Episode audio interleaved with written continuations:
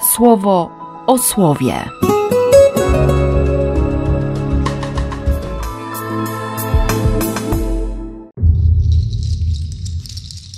Dwudziesty szósty lipca, wtorek z Joachimem i Anną.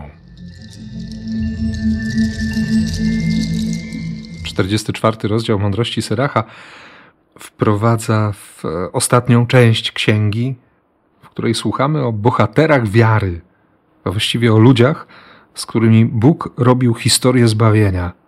Ludziach, którzy odkryli, że, że w Bogu jest cały sens życia.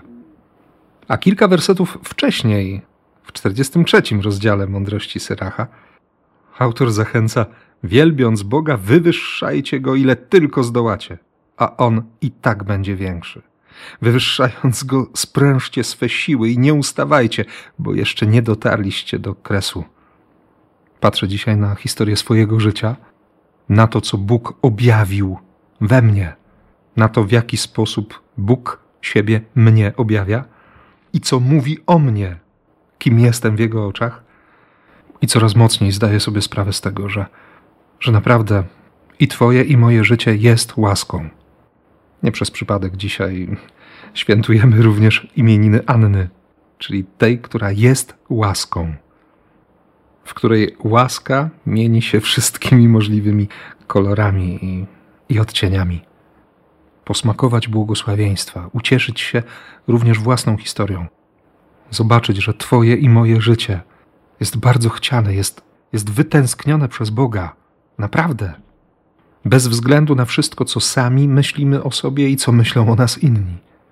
Jesteśmy marzeniem, jesteśmy pragnieniem Boga. Może dlatego też Jezus y, odzywa się dzisiaj do uczniów w tym trzynastym rozdziale redakcji świętego Mateusza właśnie w taki sposób. Jednakże wy, którzy już dostrzegacie królestwo i już je słyszycie, jesteście szczęśliwi. Uroczyście was zapewniam, że wielu proroków i mnóstwo ludzi prawych pragnęło być świadkami tego, czego wy obecnie doświadczacie, jednak nie dane było im ani widzieć, ani słyszeć tego, co wy oglądacie i słyszycie, choć bardzo za tym tęsknili.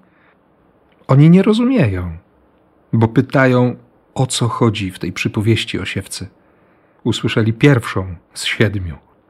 Jezus powoli odsłania to, co, to, co jest tajemnicą królestwa, co jest tajemnicą bliskości i czułości Boga. Nie rozumieją, a On nie boi się ich nazwać szczęśliwcami. Więc jeśli mimo wszystko nie rozumiesz, bo ja też często nie rozumiem tego, co się wydarza, to chcę dzisiaj chwycić właśnie to słowo. Oprzeć się na Jego wierze oprzeć się na wierze Kościoła i zobaczyć, że jest spełnienie naszych głodów, pragnień, tęsknot. Bo możemy słyszeć, możemy doświadczyć jeszcze więcej. My się możemy nim dziś nakarmić. Więc niech się dzieje łaska i w Tobie i we mnie, dla nas i przez nas. W imię Ojca i Syna i Ducha Świętego. Amen słowo o słowie.